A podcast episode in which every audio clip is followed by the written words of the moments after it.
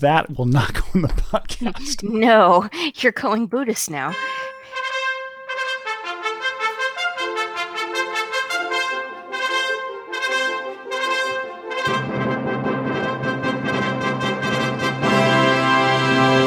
Today is Friday, April 26, 2019. Time for episode 81 of the Barnhardt Podcast.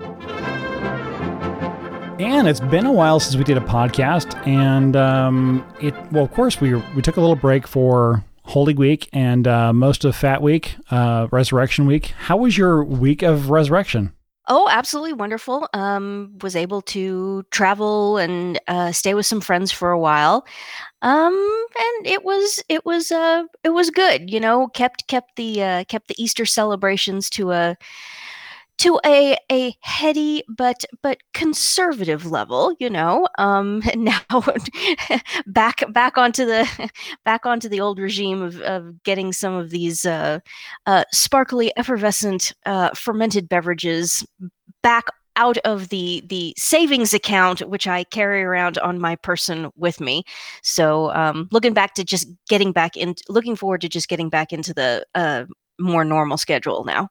So, in other words, from three kombuchas a day back down to two, or different effervescent liquids? D- different, different post Easter celebratory effervescent uh, fermented beverage. Yes. Okay, and of course, it's been a while since we've recorded a podcast, or at least a full length one. And um, I, I, saw something in the in, in the uh, the news today. I, I sent you a link to it uh, the Shrieking Harpies of the podcast world unite and scream, and it's a, a link in um, I think it's the Toronto Star or Vancouver Star. The unbearable and excruciating women of podcast facing discriminations for their opinions and voices. And who yes. in the world would not like somebody's voice on a podcast? For crying out loud. I I chuckled heartily when when you sent me that link and I and I read it. Um, it it these women are saying what they're saying is that the only reason that nobody listens to their podcast is because uh, everybody is misogynistic and hates women's voices because you know they have a high pitched screechy timbre or whatever like that. I find I we have to laugh. We have to laugh. Um, it it's it's so I mean, in a certain sense, if you think about it for for too long, it gets to the point where you realize, oh, this is why our, our culture is going down the drain, or one of one of the many reasons why our culture is going down the drain. But it's just the notion that these women and you see men now doing this too um, not w- with regards to screechy voices but just this excuse making and the the lack of self objectivity and self awareness and the incapacity to even ask yourself maybe it's my fault. Maybe i'm not doing a very good job. Maybe my podcast is boring and i don't say anything that anyone wants to listen to, which it, it basically goes without saying for for a bunch of feminists, which is what these women were or, or are. They're all just a bunch of feminists, and they have their their feminist man hating beat the dead horse i'm a victim blah blah blah podcast and of course nobody i think listens. the name of their podcast is the feminist secret agenda there you go. Yep, exactly. I can't I can't imagine. I can't imagine why no one wants to listen to that and why you don't have an audience. And you know, I've I've encountered this throughout my entire life. People would ask me when I was in the cattle business, you know, and boy, you, you Anne, you must find it really difficult and and men don't take you seriously and you there's a glass ceiling and I would just look back at them and say, absolutely not. I've had no experience of that whatsoever. The only the only time that anything like that ever happened to me in business was in fact not dealing with my cattle you know my my rancher clients um, and school attendees. It was when dealing with the corporate eggheads in chicago. And even then it was it was very mild and it was years and years and years ago. Um, you know I, I, one of the first things not one of the first things, but when um, the old timer who trained me was getting ready to, um, we were wrapping up the apprenticeship and it was getting to the point where I was going to go out and start teaching my cattle marketing schools by myself. And I said something to him about the exactly this question the notion of um, my personal credibility et cetera et cetera and he just looked at me and he said that is completely on you if if they don't listen to you it's it's your fault. It is your fault if they don't listen to you. And the light bulb went on my head and i said that's absolutely correct. You know what? That's absolutely right.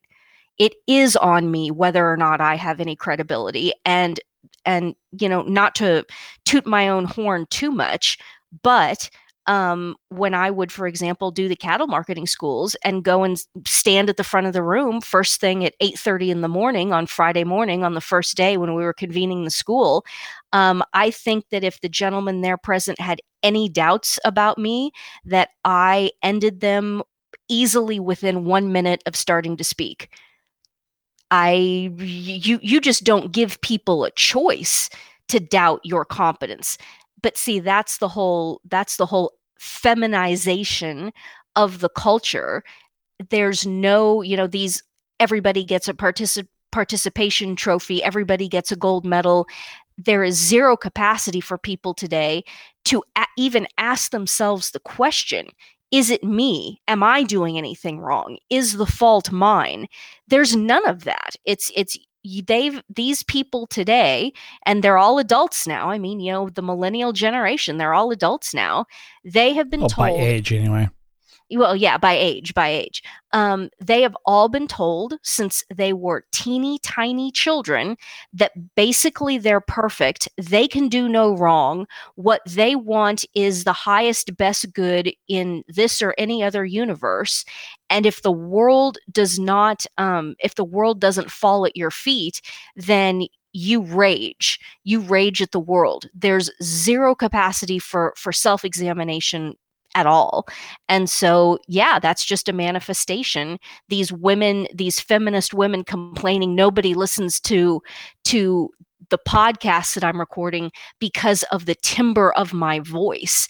Um, Which I take personally, by the way, as as I, and we've talked about this before on the podcast that I am a little bit of a perfectionist when it comes to audio. And um, I, when I when I figured out how to do the EQ adjustment to your voice, I don't sure. know, 50 sure. podcasts ago, you made the comment to me. It's like, wow, I sound normal all of a sudden. Yeah. And, and no, I don't think I got any comments from anybody about saying, hey, Ann sounds more listenable now. But from my ear, I picked it up the whole time. And anybody who was really paying attention to the last four or five podcasts, there has been no EQ added to Ann's voice. We're not using Skype anymore. We're using something that actually sounds a whole lot better because mm-hmm. Microsoft's mm-hmm. not tapping it to do real time transcriptions. But anyway, um, in terms of quality of voice, I don't think that's ever been an issue on the podcast, and it gets back around to what makes podcasts good or not. It's the it's the content, and if the content exactly. is good, I don't think you're going to get hung up on either a screechy voice on in the case of a woman or a higher pitch than normal voice in the case of a guy. And for me, so it, well, it, it all depends on it all depends on the content there's another thing that that article addressed and we'll be sure to put this um, article link in the show notes and that is this modern um, habit and tendency and i'm oh i'm noticing men are now starting to talk like this.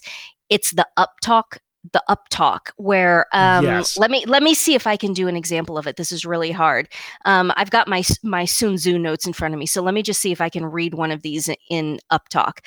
Um, sun tzu quote number 10 in the midst of chaos there's also opportunity that it's that when you inflect up at the end as if you are asking a question this is becoming absolutely habitual not just among younger or young adult women uh, today. Now with this intense feminization of the culture young men are speaking like this and and some men who are not so young now men who are you know getting up into their 40s are picking up this habit and the reason they're doing it is because the the culture is so cacked that it's driving telling men you should do anything and everything that you can to be more female. And this uptalk thing is something that females have started have picked up and it's almost ubiquitous underneath a certain age that women talk like this. And it, it's it's such an interesting thing if you sit and think about it because the essence of the uptalk thing is is basically to frame every sentence you speak as a question by the inflection that you put on your voice, which is an intrinsically um, passive, submissive thing to do. So, a person like me, for example, who when I speak, I make statements and I inflect the sentence as a statement. My voice inflects downward towards the period, boom, period. Which means you're looking down on people and you're dogmatically inflexible. Uh, uh, oh yeah, that's also that. it's but it's a manifestation of just a a strength. You believe what you believe. That it's that's the opposite of the modernist creed. The creed of modernism is we don't actually believe what we believe. And so therefore that's where the uptalk thing comes in. Everything has to be passive. Everything has to be this weird subconscious um, framing framed as a question so that you you sound passive you, and you can never actually say anything and actually believe it. Uh, go thinking back what what words of our lord does this just this leaps into our minds? Let your yes be yes and your no be no. And everything else is of the enemy you know? And so but that there there's just a war against that. There's a war against any sort of virility, potency, believing what you actually believe, holding a position, sticking to that position, actually believing your own your own beliefs. And I think that's a lot of what the uptalk thing is. And it's bad enough when women do it. It, it when men do it, it's it's intolerable. I find it completely intolerable. Well, it's a combination both of the generation and also milieu. One of the one of the other podcasts to which I listen, they make a big point of noticing how people talk, and um, it, they, they were referencing what was the situation recently? It was um, I, I may think I may remember it as I talk here but they were highlighting the public affairs officer for some police department and, and highlighting the way he was talking about something had just happened and then they quoted John Brennan, who is a, a lifelong intelligence operative, and listening to the cadence of how he talks. And it's true among different milieu that that talk amongst themselves, different professional groups, they tend to talk in a very similar manner. So if you're around a lot of computer programmers, they tend to t- they the, the ones who actually speak as opposed to looking at their own shoes. they, they they start sentences with the word so, and I've heard this referred to as a Seattle so. Millennials do that too, so I don't know what it is now. But they're, they're the, the point being that people who are alike tend to speak similarly. And in one of the legendary examples of this is uh, pilots. Uh, the test pilots in in um, in the early days of, of jet aircraft out at, out at um, what is now Edwards Air Force Base, one of the legendary uh, pilots was was Chuck Yeager, and he's mm-hmm. somebody from the hollers of, of West Virginia, and he had this really all shucks kind of voice, and just it didn't matter what was you know the aircraft could, could be falling apart around him, and he had he just had the most calm demeanor. It's like yeah, I'm encountering a little bit of turbulence up here. Yeah, he lost the wings, but. Uh, and, and it was this this milieu of the the fighter pilots, the the uh, test pilots. They all picked this up, and yeah. of course they matriculated out into the um, commercial pilots. The pilot, exactly. Yeah, so, so all, when they come on and do the announcement, they it's I I've often thought to myself, do they sit these people down, these guys, these pilots down as part of pilot training school, and teach them that hyper relaxed, almost slurring. Yeah, this is Captain John Smith from the cockpit. We're at 32,000 feet cruising. I, and sometimes there's they're mumbling so badly you can't even understand what they're saying. And there's a there's a genre on YouTube now of air traffic control recordings, and um, it's it's sometimes interesting, especially when there's been a, a, plane crash or something like that, to go and listen to those, and they all do it exactly the same way. And boy, if I were an air traffic controller or something like that, I would yell at these pilots and tell them, you need to enunciate. I can't understand what you're saying. You know, speak up. Um, but yeah, I didn't realize it came from it came from Yeager back in the day. Yeah. I'm, I'm going to put this link in the in the show notes. Uh, Tom Wolfe's, uh, I think it's Tom Wolfe, uh, the the novel The Right Stuff. Same mm-hmm, the mm-hmm. same novel on which the the the um, the movie was was written, but the novel is far better. Mm-hmm. And and um, he he goes over the whole the, the parlance of Chuck Yeager and how that spread through the test pilots and across all the pilots and commercial pilots as, as a result. But um, yeah, if you were a if you were a a, a, a flight controller though, you'd be used to it. So you you wouldn't you say you'd be upset by it, but you would have been used to it a long time ago. The yeah. the point being is that is that the milieus the, there's a certain meeting of the minds and um, yes the, the millennials definitely have that up talking thing it's annoying as all get out and I'm sure there's some psychological underpinning to it in the same sense that among military people, you tend to be straight to the point, say as few words as possible, and just be blunt. And, mm-hmm. you know, I, I've been accused of that in the past. So. I it's it's my mantra, man. Be say what say what you're gonna say. Believe what actually believe what you say. Um, be blunt. Be forthright. Be clear. And if you do that, isn't it interesting? Even if you are a woman, and even if you do have a little bit of a screechy voice, um, and, and it, it's absolutely a valid point. It's one of the reasons why I really disliked when I was doing my cattle marketing schools, the live version.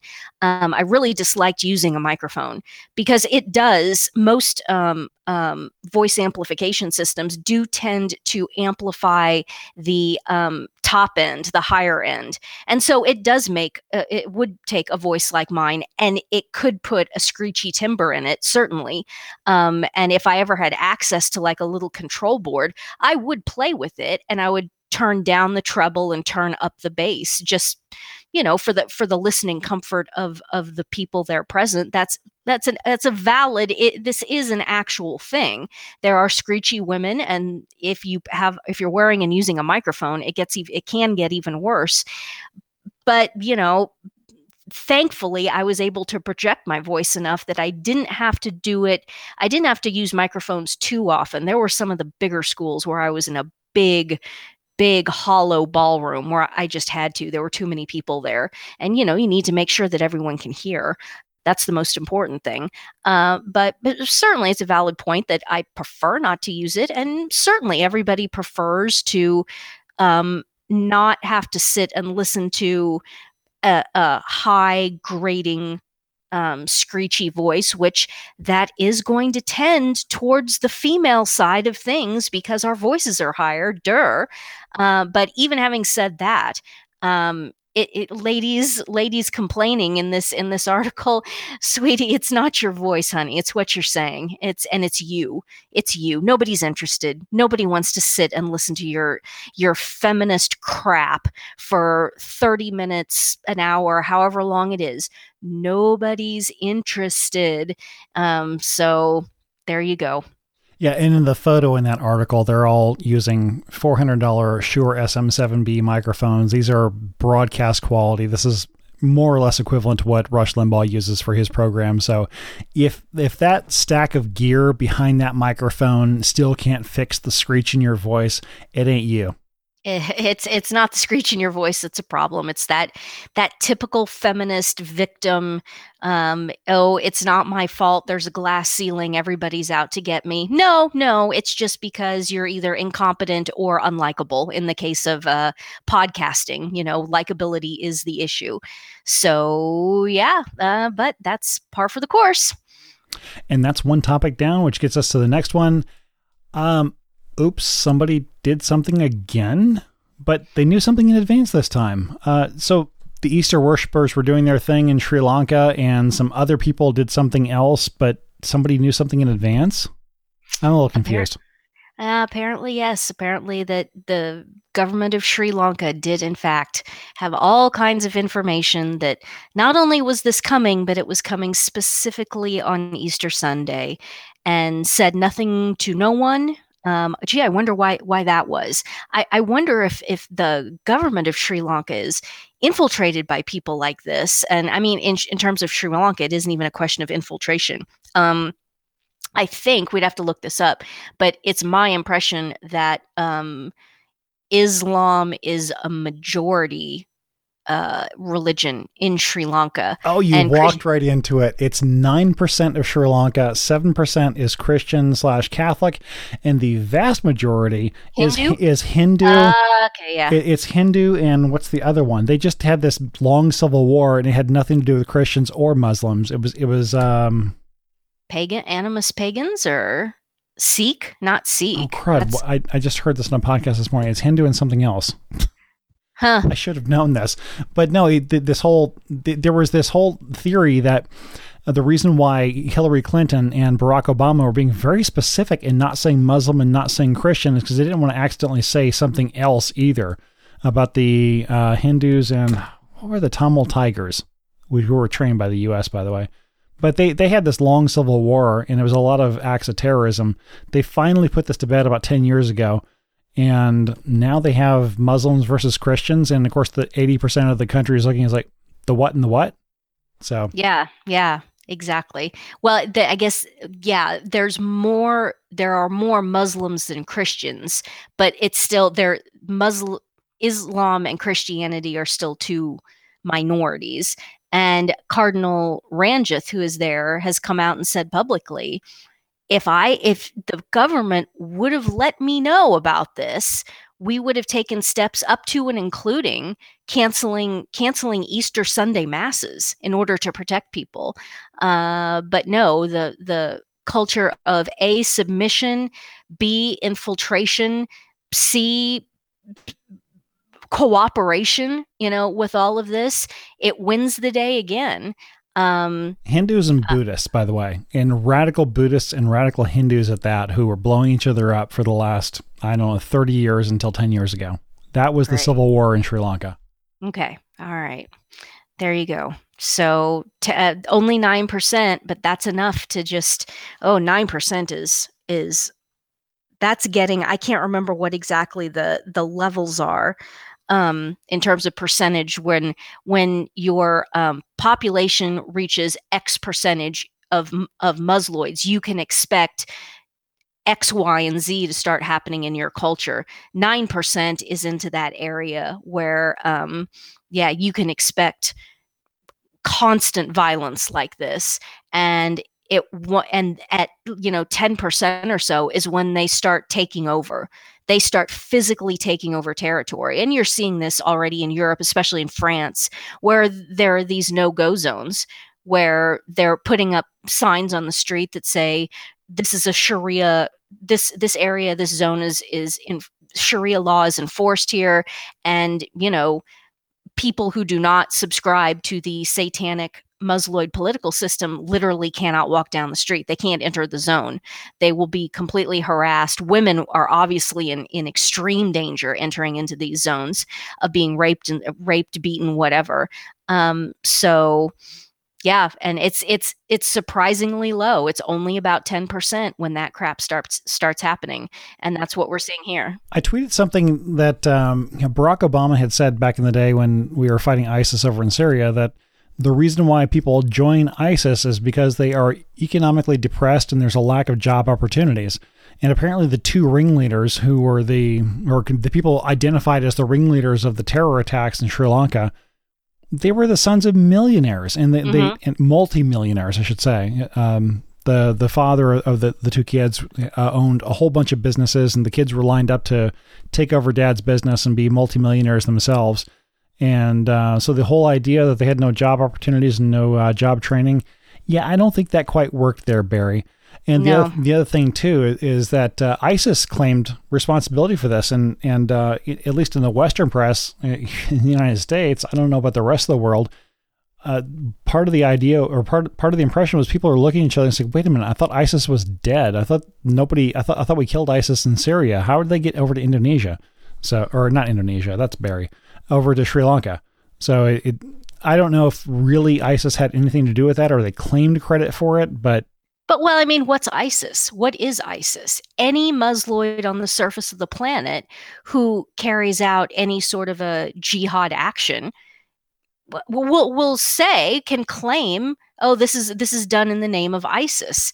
That's it's it's it isn't ISIS, it isn't this, it isn't that. It's Islam. Full stop it's just islam. And trying one of the the problems with having well we've got this group now that we've uh, isolated called isis and we have this other group that we've isolated called al-qaeda al-qaeda or whatever what that's actually doing is it's saying it's feeding the lie and it's a full-blown lie that says that these are just um, radicalized factions of the islamic political system. And you know most most musloids don't subscribe to this. Um, no no it is the islamic political system intrinsically that is evil, militaristic, totalitarian, seeks nothing more than complete, um, you know, geographical conquest and submission of popu- populations. This is the hallmark foundation of the Islamic political system. This is like making precisions among, you know, different groups of Nazis and saying, well, you know, he was in the SS and the SS is different. It, it, the other Nazis, just the run of the mill everyday Nazis, they, they were fine. They weren't the problem. It was just the SS. It was just this. It was just that. Drawing these precisions, and that's it's something dangerous that we just need to stop doing. I, I don't I don't I'm not particularly interested in ISIS, Al Qaeda, any of this, any of these names. My beef and what what needs to be taken care of is the Islamic political system in total it is evil. There is nothing good about it. It has no redeeming qualities whatsoever. And and even ab- more above and beyond. I mean, obviously, we say this about any false religion. And again, Islam is not a religion, it's a political system that's masquerading as a religion. Um, but even above and beyond just saying all religions are in error and all all men should be converted to Christ and should should enter his church. Um, Islam is a is an especially overtly satanic, um, especially an overtly malignant um, thing, phenomenon, political system.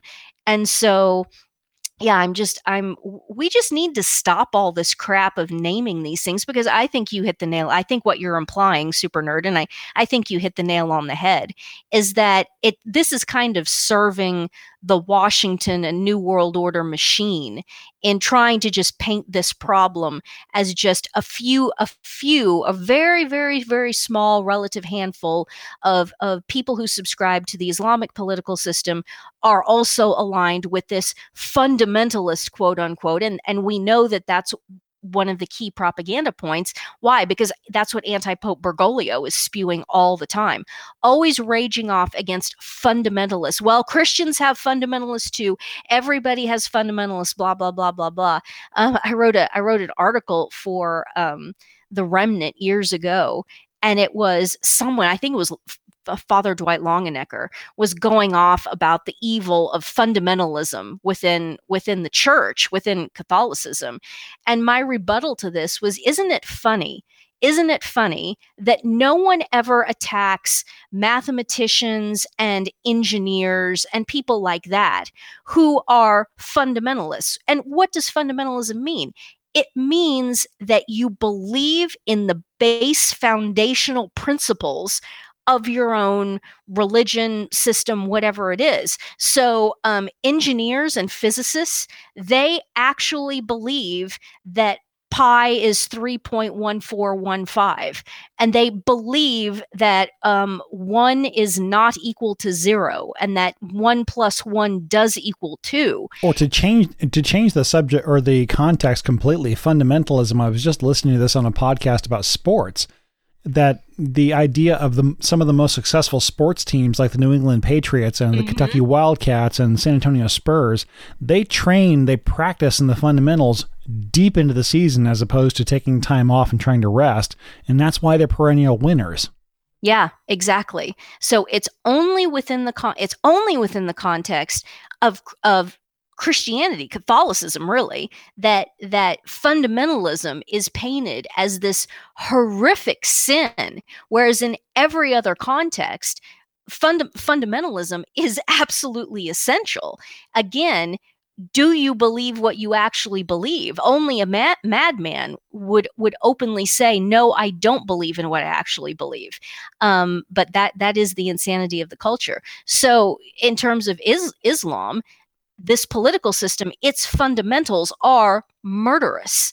Murderous, murderous to human bodies and murderous to human souls. That's why child abuse is so rampant. Um, you know rape et cetera et cetera. Watch my islamic sexuality a survey of evil presentation if you want to have your minds blown. Every every horrible spiritual thing that you can possibly come up and concoct in your mind is somehow some way within the islamic political system ratified.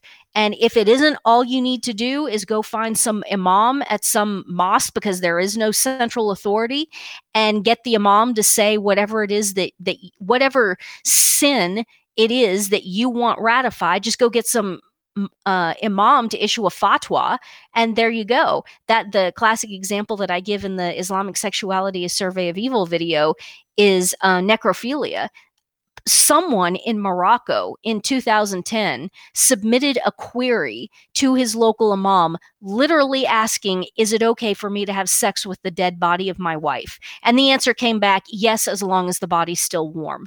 And, and rigor mortis hasn't set in. There's still flexibility in the body. Literally, that's how far gone this this whole thing and these people are.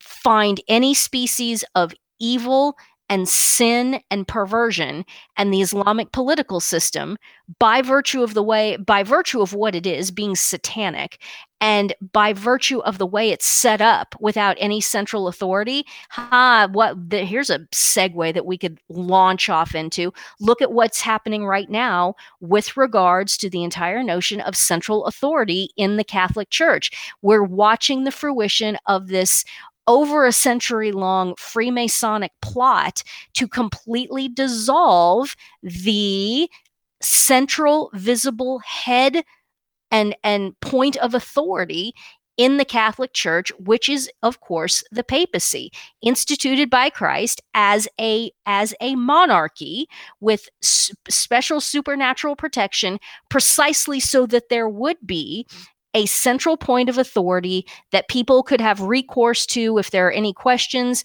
Not only is there someone to ask, not only is there just a visible authority, there's a visible authority who has supernatural protection from from God Almighty himself with this all laid out in the gospels in the gospels not even in the epistles in the gospels from the mouth of our lord himself central authority visible authority is absolutely necessary. Islam is the opposite of that.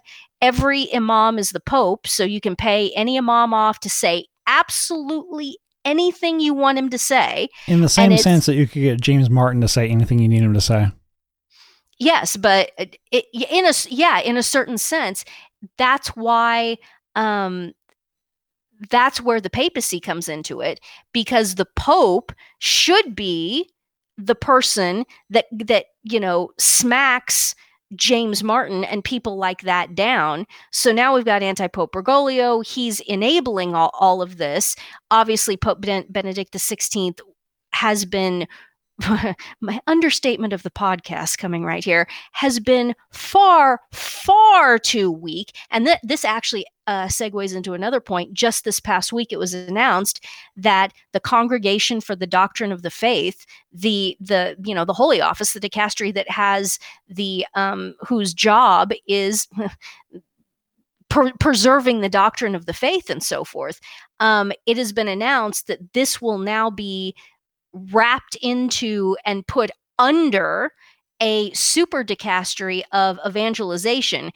And it's clear what they're doing. They're saying, okay, all doctrine is now going to be subject to the overarching um, mission of the church, which is evangelization, which is interesting because anti Pope Bergoglio and his coven rail and rail and rail against proselytism, which is going out, which is doing the Great Commission, going out and converting people, spreading the faith.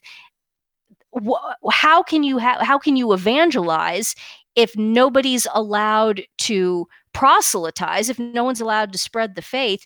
And then what's more, we're going to put all doctrine. So we're going to put the, the congregation for the doctrine of the faith under the super dicastery of uh, of evangelization, and it's obvious what this is. They're just they're basically eliminating the congregation for the doctrine of the faith and making making doctrine just completely irrelevant and and have the ability to sweep away to the side any doctrinal um, any doctrinal reality anything like that and say oh well that doesn't matter because now we're all the, the higher priority is evangelization. And so in this in the in service to evangelization which is which is the most important thing doctrine can just be ignored swept under the rug denied, et cetera, et cetera. It's obvious what this is. So well, that was a little bit of tangent, but well, it's interesting you say that because anybody who has listened to the podcast for more than half an episode knows that you and I don't exactly agree on which bishop and white is the potato at the moment, the, the Pope.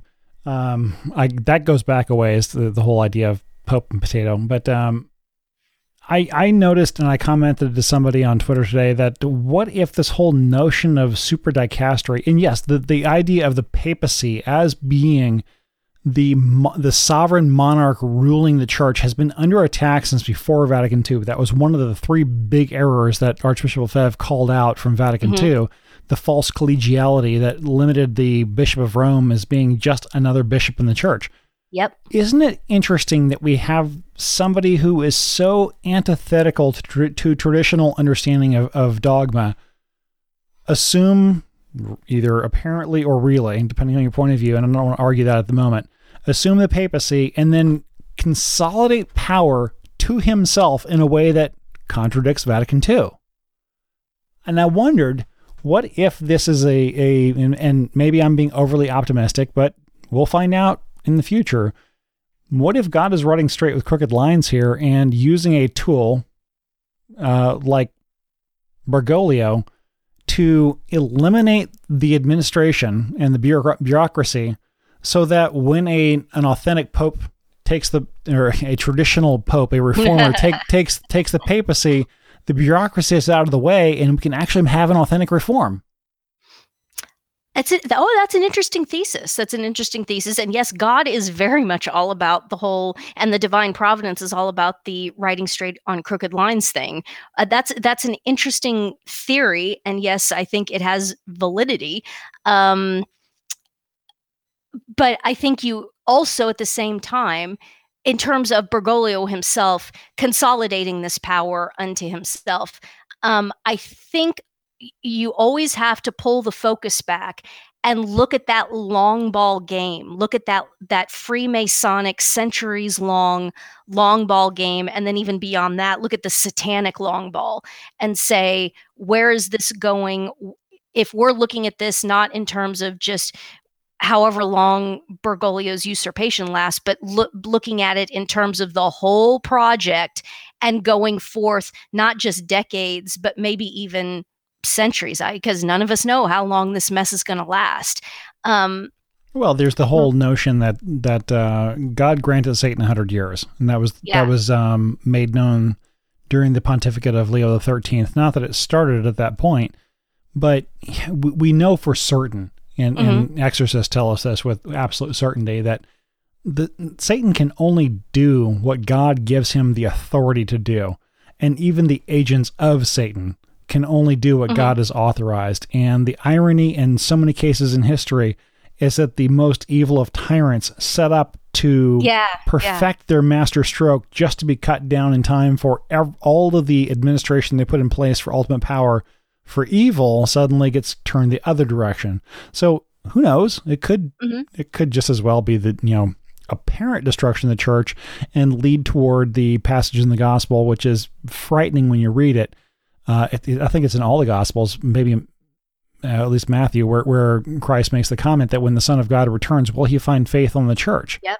will if, he find any faith? Yeah. If Francis is in charge for the next 50 years, that could be within the next 20 years. So I don't know. Or yeah. maybe Francis is just such a Peronist uh, power monger that he's going to get everybody out of the way because he wants to have all the power. And just as he's about to drop the hammer and make everything modernist, he drops dead. And an authentic, you know, Pius the Thirteenth takes over and straightens it all out. Who knows? Well, it'll, it'll only be Pius the Thirteenth if if uh, Pope Benedict is dead himself or or validly resigned. I have to I have to throw my little one in there. It too. is my fervent hope that um, that Benedict um, or that Francis outlives Benedict by at least 38 seconds. Why 38? Is that a reference to something? No, it's just I don't okay. want I don't want it to be too long. It, it settles it settles all of our disagreements at that point.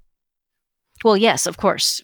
I, my position is that Benedict is the one and only living pope, and when he dies, the see will be vacant. So there wouldn't be any question. You're absolutely right. There would be zero question about whether um, the next conclave convoked would be valid or not because yeah if if the pope's dead and there's no there's nobody there um, then yes and that's the problem with the with the conclave that was convoked in 2013 it, it wasn't a conclave and the, the cardinals had no actual ontological authority to convoke a conclave because the pope is still alive and that's I mean, everything stops. Everything stops right there. That's at the heart of my little my my thesis and my presentation.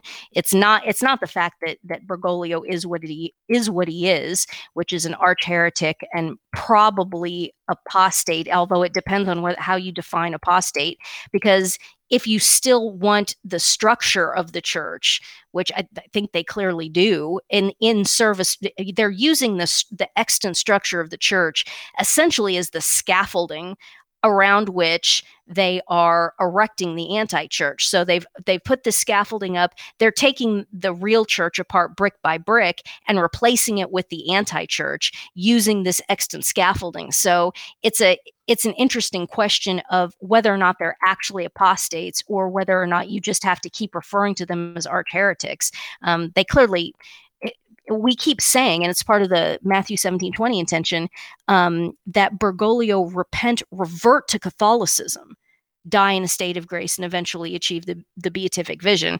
Um, I, I, I, it's just n- not possible at this point, I don't think, to say that Bergoglio is Catholic. I mean, I think he's proved so many times. But then what what does this what is this? Is he a heretic? Is he apostate? Doesn't does it really matter?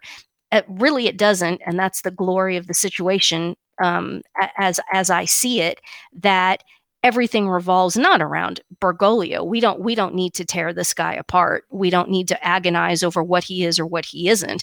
The issue is all of it is the, the legality and not even you know it, it's interesting. I've been I've been chatting with someone uh, recently about how all of this is. It's all about the law, you know, and it goes to the fifth joyful mystery, finding Jesus at the temple. Um, and when our Lord said to to the Blessed Virgin when she came in and she said, you know, we've been we've been looking for you, we've been worried about you, and his reply to her, which sometimes comes off as a little bit snippy, you know, is, well, where did you think I would be, but about my Father's business, and to me what how that kind of resonates is is where where should you be looking here? Where should you be looking to find me so to speak? And the answer is in the law. It's not in you know some weird postmenopausal woman of the mid 20th century having visions or anything like that. You don't need to look at any of that stuff. In fact, you probably shouldn't with a lot of that. Um, where where you need to look and where you will find our Lord and find the truth is in the law. Look at the law. Where did you think I would be? I would be about my father's business here in the temple. Look to the code of canon law and that's where where the answer to all of this resides.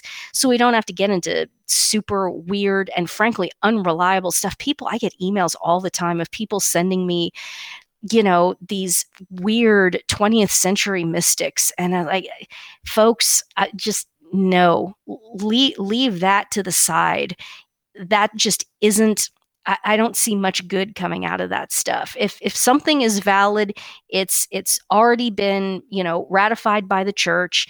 Um, I think in these dark days, the divine providence wouldn't be. It it would seem to me to be kind of a kind of a jerky move for the the, the divine providence to have us with this with the church with the institutional church in the state that it's in as infiltrated as it is with its authority so um, so visibly compromised by all these sodomites and all these freemasons and all these communists and all these heretics that that we would be have to look to them and their authority ratifying you know some some 60 year 60 year old italian woman in the 1930s having hot flashes and and running off about i predict this i predict that. Sorry that just eh, you know speaking from a practical point of view and thinking about just what love is and visibility uh, that that just doesn't sound right at all. What well, do we also, have? I was going to say Go also ahead. think think about the messages at at Fatima and La Salette, and even even um, uh, Bernadette Soubirous at at at, at um, Lourdes. Lourdes. These weren't necessarily well, maybe not Lourdes, but uh, definitely La Salette and Fatima. These are the kinds of messages that you would prefer Rome said, no, these aren't authentic. These are just private revelations we're not going to endorse because they're not exactly that happy. No. But in the cases of La Salette and Fatima, we definitely have, you know, Rome saying this is this is authentic. You Absolutely. should you should yep. not rush to endorse these specious visions that are happening. I mean, even, even Akita, there's questions about whether or not the the allocutions are authentic and whatnot. And you know what? As somebody who likes to stay alive for the time being, I would be fine with the idea that fire isn't going to rain from the sky in the same way that water came down in the in the time of Noah. So mm-hmm. if, if, that part is it was misunderstood in Akita, fine, great. That means just we we have a little bit more time.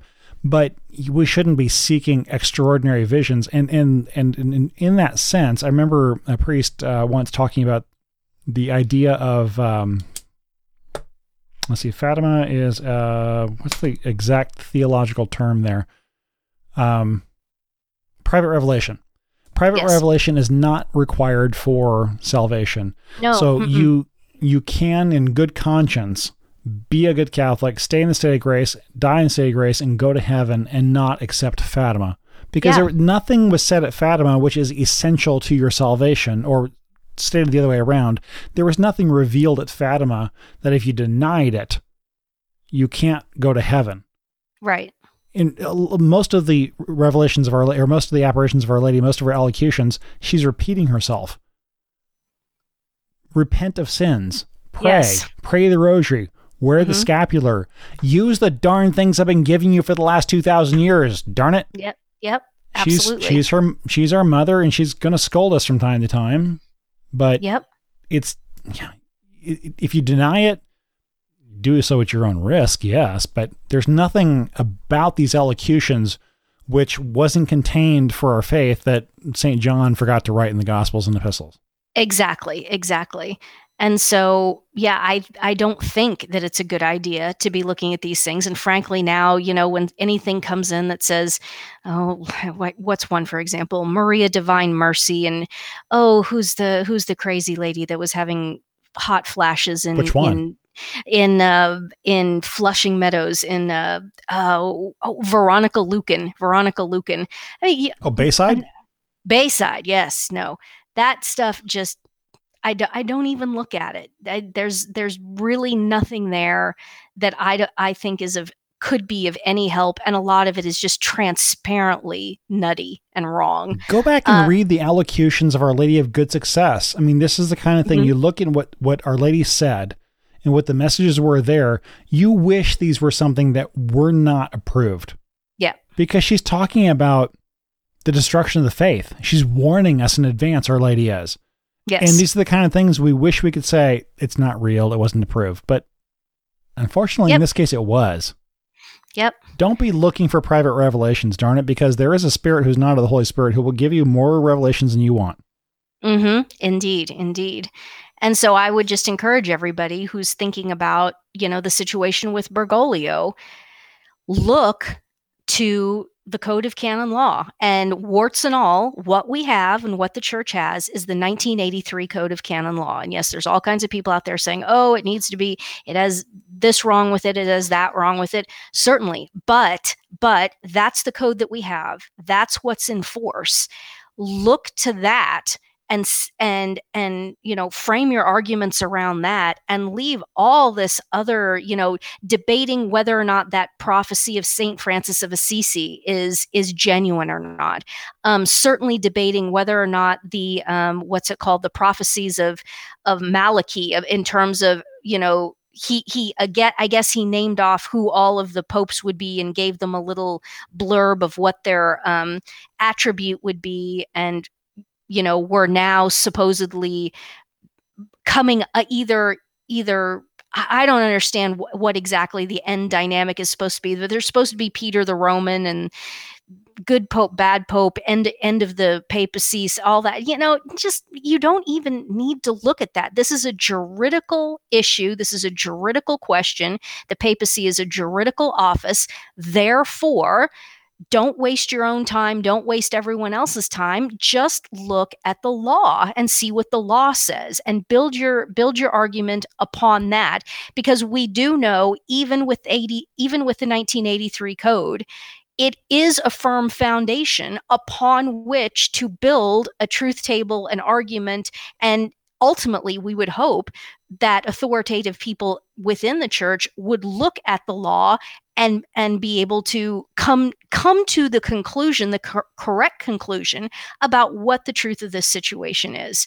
And you're I, I can assure you that when that happy day comes if it ever comes that when whoever it is cardinal whoever calls a press conference and says folks we have a problem here he ain't going to be quoting some some mystic or anything like that. The issue is going to be the law so there you go there's my rant and speaking of the top ends of the church, we can now look at the top ends of Notre Dame Cathedral. And did you see the artistic rendering of whether or not they're really going to build a glass ceiling on the rebuilding of uh, Notre Dame? No, I've not seen that. No. It I, I did see an artistic rendering and, and I think I mentioned on the last podcast they had already had a billion dollars or maybe or euros, I forget which it is now, um, Euro, yeah. Uh, they've they've had a lot of top end international architects submit uh, renderings for how they would like to rebuild it, and one of them was all like a glass ceiling, like the um, Orange County Cathedral. And mm-hmm. it's like, are they trying to make a statement about politics in the church and glass ceilings, or are they forgetting that the flying buttresses are tr- supposed to be pushing tons of roof in? I mean, that would be an interesting statement too if they did that. Yeah. Yeah.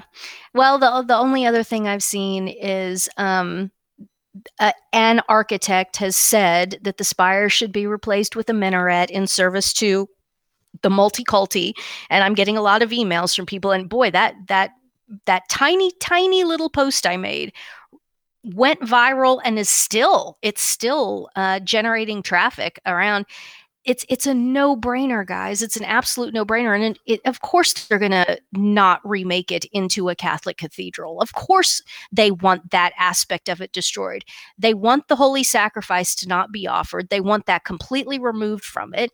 And beyond that you mentioned the these so-called donations and pledges that have come in. First of all in terms of France, I think they get a 75% tax rebate on all of that. So that's a primary motivation. When you hear about a, huge company like Louis Vuitton or something like that pledging 200 million euro, they're one of the primary reasons they're doing that is because they want the they want the tax rebate on that. Um, so don't forget about that. But then, in terms of look at the list of people, this I just don't understand how how people cannot realize this.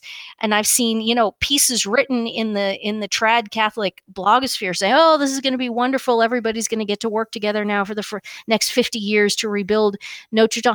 What are you talking about? Look at this list. Louis Vuitton, one of the most satanic, you know, contemporary fashion groups. Disney Disney. Hello. Disney is a pedophile cult. Yeah, the group Stone who brought us Britney, Britney Spears, Christina Aguilera, and all the other weird, crazy people that came out through the Mickey Mouse Club. And also you know all the the boys who came up through that system who were there as as fodder for pedophiles who then turned into homosexuals themselves and probably predators themselves. Um, the kid ben savage who was who had the the sitcom boy meets world he was raped as a child and is now you know tied up in this Hollywood pedophile ring. Um, all of the the little tartlets, Britney Spears, Christina Aguilera, Miley Cyrus, all of those girls were pimped by their parents, usually their mothers, stone cold pimped or just sold, trafficked but sold to the Disney Corporation so that they could become these hyper sexualized pedophilic emblems. Look at remember Britney Spears when she came out in 98 and her first sing- single and she was only I think she was only 15. Her first single is her the music video is her dressed up as a naughty schoolgirl wearing, you know, thigh high stockings with a micro mini skirt, pigtails, sucking a lollipop. I mean, it's pure. It's driven purely towards uh, the notion of of pedophilia and so forth. And it's the same thing with Aguilera. This and and good grief, My, Miley Cyrus. Miley Cyrus is interesting because her father starred on her television her Disney television show with her playing her father. So her father was presumably on set right there all the time. Billy Ray Cyrus, Achy Breaky Heart. Billy Ray, you had one job. You had one job, and that was to keep your baby daughter off the stripper pole. And you couldn't even manage to do that. Miley Cyrus gets is is a pure product of the Disney system, hypersexualized. She's been involved in sexual perversion, bisexuality, drug use, occult. I mean, it's just they're all nuts. Britney Spears is nuts and drifts in and out of mental hospitals. Miley Cyrus is nuts. And, um, you know, I, I think she's finally married her boyfriend. How long will that last? Is it an open marriage? I mean, it, it's just, it, these people are living, breathing train wrecks. And in terms of Cyrus, a lot of her stuff involves the occult, real satanic imagery, and so forth. Um, that's that's Disney. That's who's giving money. Think, use your brain. This isn't hard. Look at who's giving these enormous amounts of money, this 1 billion euro, and then ask yourself, do you honestly believe? Do you honestly believe that these people are going to rebuild a cathedral such that the holy and august sacrifice of Calvary can once again be offered within those hallowed, hallowed walls. Is that is that their priority? Good grief, of course it isn't. The entire point in why they're giving money is because they're part of this satanic new world order freemasonic mega mega conspiracy if you want a conspiracy here it is here they're part of this mega conspiracy to destroy Christianity, to eliminate the holy sacrifice, to destroy the church, et cetera, et cetera, et cetera. That's why they want to go after this thing. That's why they want that building. They want that building because it is an emblem precisely of Holy Mother Church and if you can transform it into a multi-culti space, um, a mosque, et cetera, et cetera, well, then mission accomplished. And what is the mission? Destroy the church. They're at war with Christ and his holy church. Oh, don't complain. It's a billion dollars. Oh, we'll be able to do so much. Oh, come on. I stand by my initial tweet when I first saw the church was on fire and before the before the the spire even fell. I made a blog. I didn't tweet. I don't have Twitter. I made a blog post. I made a micro blog post that said it's better that the thing burn to ash than become a mosque. And everybody's just falling hook, line, and sinker for this. Oh, it didn't burn to ash. Oh, we're going to get to rebuild it. Oh, it's going to be wonderful. No, I would uh, just knowing Disney. Oh, Apple. Apple is another one who is who has donated an enormous amount of money to this. I mean, Disney and Apple what what what more do you need what more do you need i would rather have this have had the thing burned to ash and be not one stone left upon another than to turn the thing over to Disney and Apple to turn into a, a, a, a monument to Freemasonry, apostasy, and a mosque. And that's exactly what's going to happen. Yeah, in the case of Disney, they can't get anyone to go to Disneyland Paris, so I guess maybe they can rebuild Notre Dame and get people to go there. And in the case of Apple, uh, Steve Jobs is dead. Any any credit that could be given to Apple for anything positive it died with him. So Tim Cook, whatever. Yeah, what uh, totally. And it, for those of you who don't know, Tim Cook is the head of Apple and is an open, out and proud sodomite. So you know, again, just it, it the the the incapacity for people to just see these dynamics which seem so I don't want to sound snooty, but they're just so obvious to me. And it just seems like other people are, I don't know. I think there's this, there's a lot of this pathology of,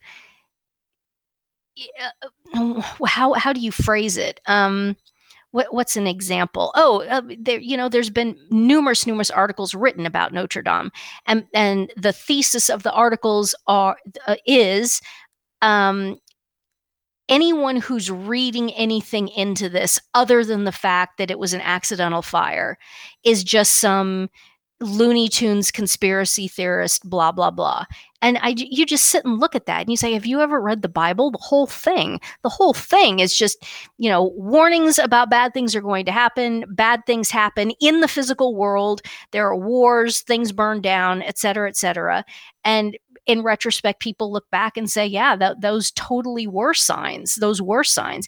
Now it's this whole what's trendy and chic, and especially within um, Christianity and, and the Catholic milieu, is to show how intelligent you are by saying, "Oh, now, now, come, come."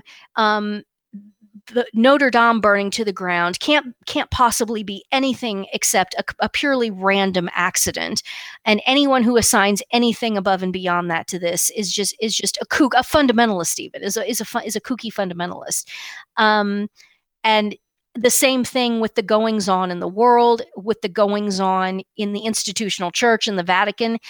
It's just day after day after day, piece after piece after piece of these people writing saying anyone who's reading anything into this about this being anything above and beyond what's just been run of the mill history is is just unsophisticated, ill-informed. Popes come, popes go. There's good, there's bad. Um, you, if you look at this situation and read anything into it above and beyond that, that it's just run-of-the-mill history playing out, then you're clearly unsophisticated, uneducated. You know, you're a kook, whatever. Uh, no, sorry, folks. Our Lord specifically says, you know, you can look up at the sky and you can see the weather rolling in. If you can look up at the sky and see the weather rolling in, how can you not look at the sign, the signs of the times, and see these things that are right in front of you and and not be able to figure any of this out um, but again that's the intellectually chic thing is to deny all that so don't fall for that trap yeah um, Christ gives all kinds of wisdom throughout the Gospels that I think people have mostly forgotten about because they want to find, I don't know, other teaching for their itching ears. Yep, exactly. And they don't want to hear that anything bad could possibly ever happen to them. And they certainly, certainly don't want to hear that they could ever be held to any sort of account for their sins or that their sins even are sins. I mean, that's that's the the main thing here, I think, because, you know, what these chastisements, like the burning of Notre Dame and so forth, what these things imply, what's what's standing there, the 800 pound pink gorilla in the room, is sin. Chastisement is directly related. It's a direct first order derivative, first level derivative of sin. And if the entire project is to deny that there even is sin, well, then, of course, by definition, you have to deny that there is any sort of chastisement. And therefore, when things start happening, all you can say, the only argument you can make in order to detach this notion from any discussion of sin is that it's just a completely random accident and has no meaning. That's why you see these people making that argument. Um, and I, I'm preaching to the choir here. I don't need to tell the listenership how incredibly dangerous that is. We are definitely church militant, engaged in a very active hot war. And that leads into a question that somebody sent a few episodes back, and we just haven't had a chance to get around to it. Mm-hmm. Making the comment about Sun Tzu, who is mm-hmm. the ancient Chinese uh, expert of warfare or philosopher of warfare.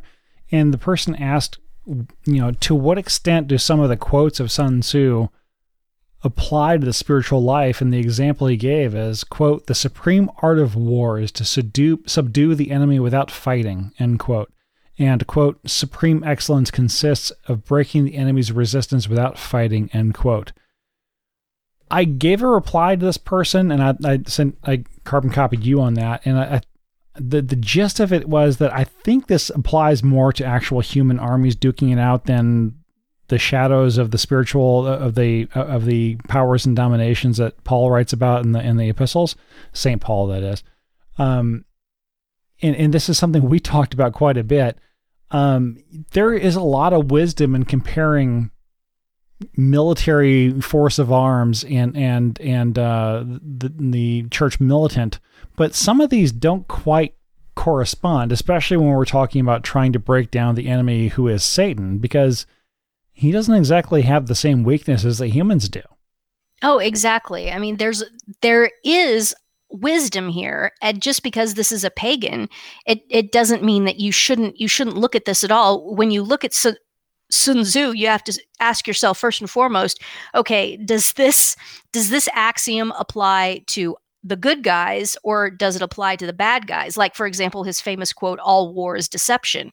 That's that's clearly applicable to Satan, the demons, and all of their minions because he is the father of lies, et cetera, et cetera. But just in terms generally of looking at, you know, pagan sources, sure you can look at this um, the reason the, the first the first reason why is because as we know all truth comes from the holy ghost all truth comes from the holy ghost that's st thomas aquinas and then you look speaking of thomas you look at something like the summa and you look at who thomas is citing all the time in the Summa and you quickly realize, oh, it isn't just you know St. Paul, it's um or St. Ambrose. You know, or, or St. Ambrose, it's it's there's two Muslim scholars, early early Muslim scholars, um, who were active before the uh, the literal endarkenment. There was at the very beginning of the Islamic political system and milieu, there was a point where there was still some some room for intellectual activity and so there are a couple of philosophers who were who, of who were musloid and i mean it, it, would be interesting to be able to go back and talk to these guys and say uh, you know do you actually believe any of this islam nonsense or are you just you are you just subscribing to this because they know you know that they'll kill you if you if you publicly apostatize from it. And, and for sus- folks who don't know the historical background on this, the reason why Thomas would have been quoting Muslims is because it in the early church there were there was the perhaps overreactionary purge of anything pagan. And so and that wasn't necessarily a bad thing, but they also in at the time of doing this got rid of some of the ancient Greek philosophers at the same time. So Aristotle, Plato, a lot of the ancient Greek wisdom was lost at that point to Christendom, and it was the Muslims who preserved it, translated it Arabic. It came across through northern Africa and into Spain, and after the Reconquista of Spain, these writings of, of the of, of the Greek philosophers were then translated to Latin, and that's where Thomas got a hold of the writings of Aristotle and Plato. It was through the Muslims. So when and commentary, Ann, yes, they would write commentary. Yeah. So when Ann's talking about you know giving giving credit to some of the Muslims, that's the connection back historically through there it's not it's not the muslims are citing and thomas isn't citing in any way any Muslim text. He's citing these very, very early Muslim scholars who are commentating on the the the Greek guys. So let's who see. I've just who were later denounced by other Muslim scholars, by the way. Indeed, indeed. So let's go through. If you just pull up the Wikipedia page of uh, for on the Summa, like right at the top, there is a section that says references within the Summa. And one of the things when you start reading and using the Summa, one of the first things you have to do is go down the list because um, Thomas doesn't call them by their proper name, he calls them by a nickname. So the apostle, when Thomas is talking about the apostle says, that's Paul. The philosopher is Aristotle. The commentator is Averroes, who's a commentator, a Musloid commentator on Aristotle. Um, the master is Peter Lombard. The theologian is St. Augustine. Um, let's see who's another. Um, Tully is Cicero. Um, Dionysius is pseudo, pseudo Dionysius the Areopagite. Um, Avicenna, here's another. Avicenna was the other Musloid scholar, um, and he's he's uh, polymath and Aristotelian Neoplatonic Islamic philosopher. It, it um, almost reminds me of the translation guide from Windswept House, where you have to go through all the fake names to who the real people are. I should we should find this document and put it out for when when St. Thomas refers to all these people by the the um, their preferred pronouns. Well, okay, St. Thomas's preferred pronouns. Who he's really referring to? Say that again. I didn't catch that. in in in the same sense that for Windswept House, there's that uh, translation guide. Oh yeah, yeah, yeah. The the key he, here's the the key characters. Yes, um, except you know, obviously the Summa isn't a work of fiction. In fact, in the Summa, there's even um, a rabbi, um, Rabbi Moses, Maimonides was a Jewish rabbinical scholar, near contemporary of Aquinas. He died in 1204 before Aquinas, and the scholastics derived many insights from his work as he also employed the scholastic method. There you go. So that right there is obviously proof that of course we can we can engage with non-Christian um, scholarship even even text to some extent remembering always that all truth is of the holy ghost and so you know if the example that you give to prove the point is if, if adolf hitler says one plus one equals two well yes that's true you know you don't have to you don't have to deny everything adolf hitler says because he's hitler you have to look at what he says and then if it's true, it's true. If it's not, it's not. Um, but then, but always obviously keeping in the back of your mind the context of who's saying and and so on and so forth. Um, I think that's referred to as the Hitler's dog analogy. That Hitler had a dog, therefore all people who like dogs must love Hitler.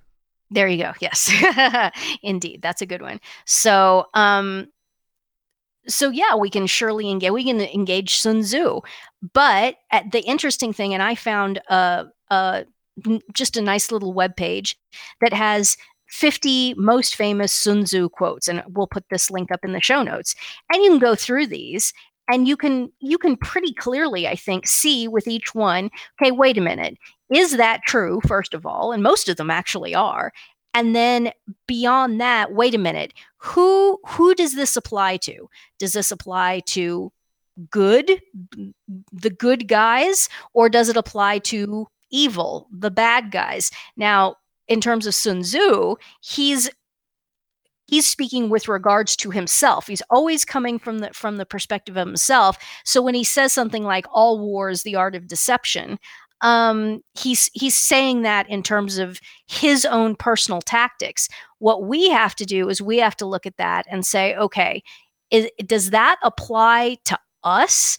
Are we the people of the lie? No we're not are are we people who um, do not run to the truth, embrace the truth?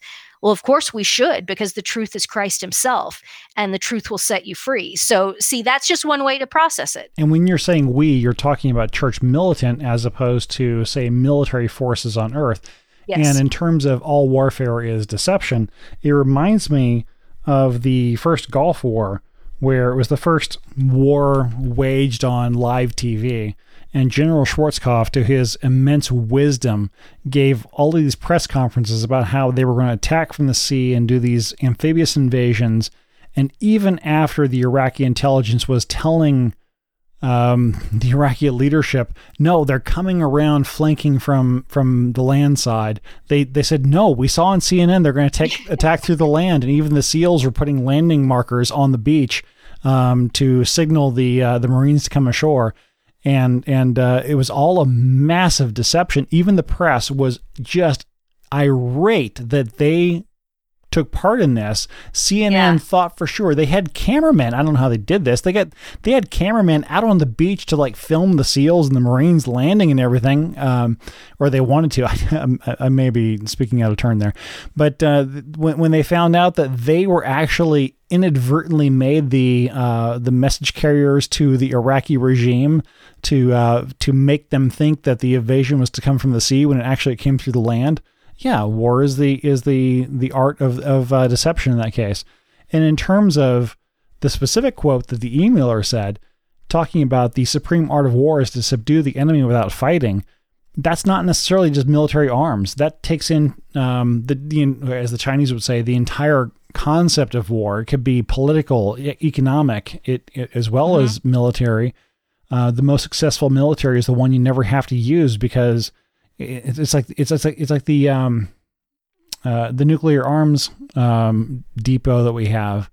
The most successful use of that is to never use it because Mhm. it is a deterrent that if somebody ever were to do something that we would use our mil- our nuclear arms in, in retaliation, it's mutually assured destruction. Why would you Right. ever provoke that to happen unless you had a death wish?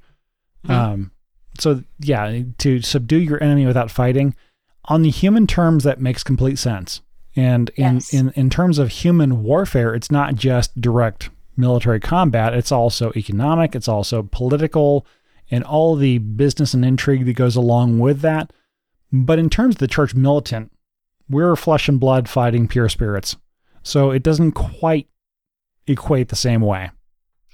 Well, and I would make another argument. See, this is really easy. We could go through this list of Sun Tzu quotes and just, you know, like take three of them and do an entire podcast episode just on delving into and tearing apart three of these quotes. So this one is on this list that I'm going that we're going to put in the show notes. This one it, it's number 6. The supreme art of war is, is to subdue the enemy without fighting. Now let me let me argue the other side of this.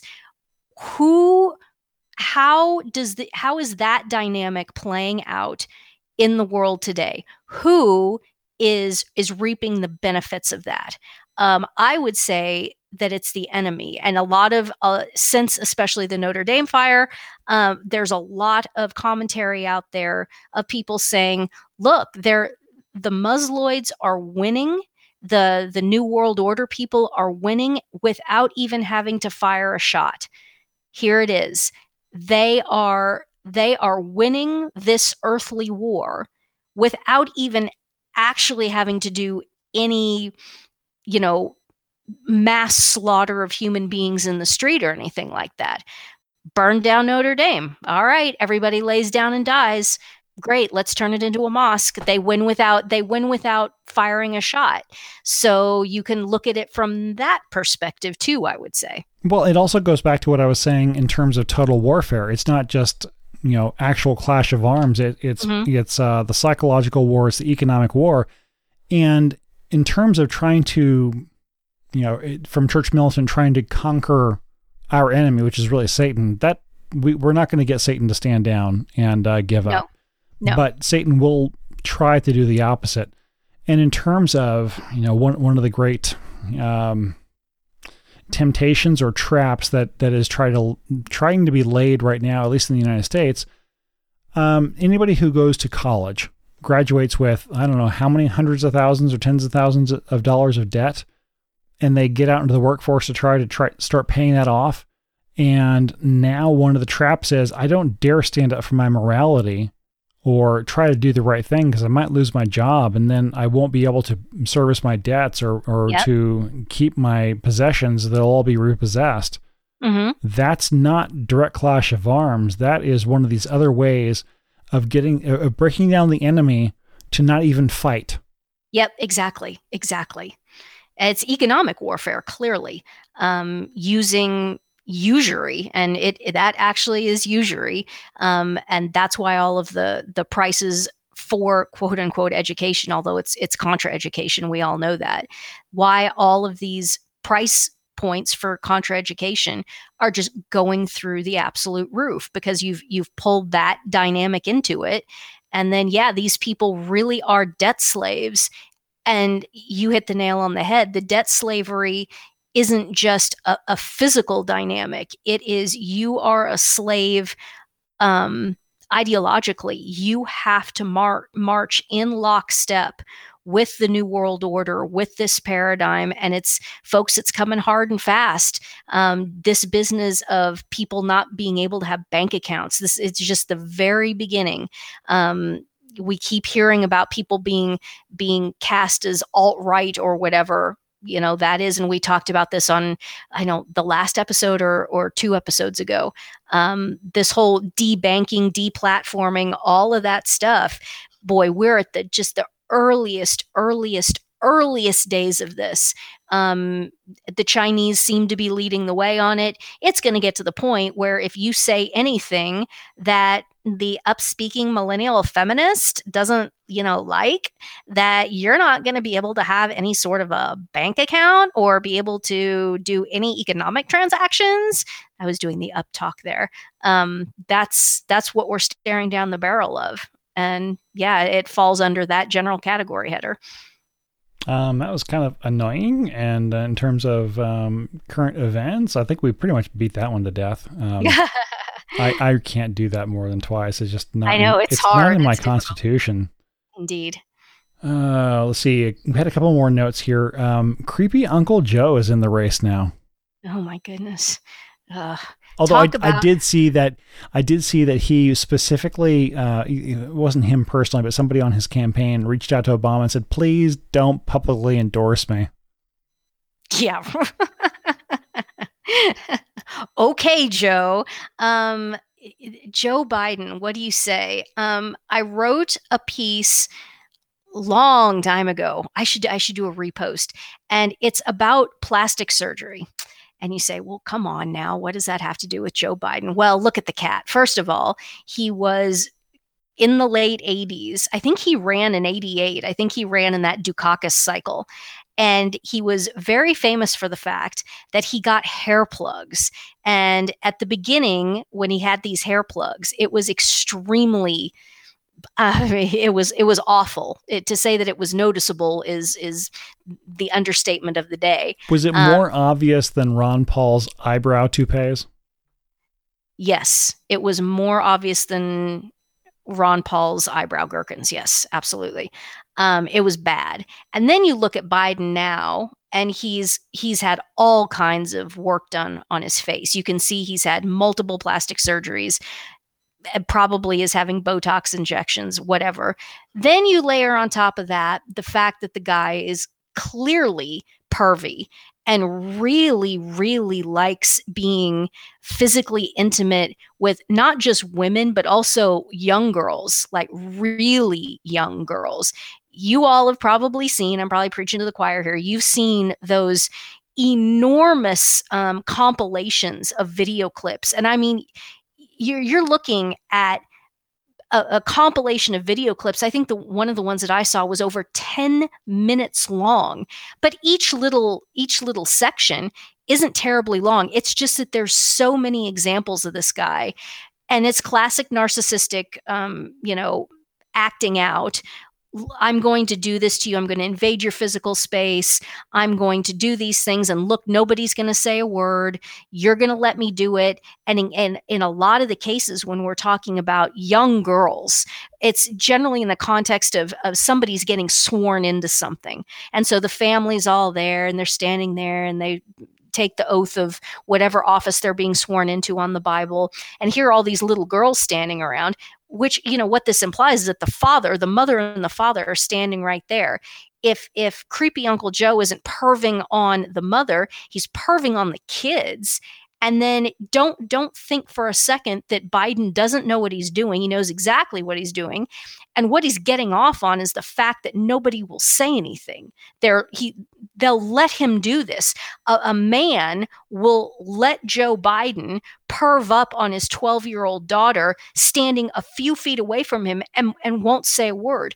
Don't think for a second that that's not what this is about ultimately with people like Biden. But the, the, the main problem with Biden is the fact that the man is teetering on the precipice of mental retardation. And I'm I'm not being completely facetious when I say this.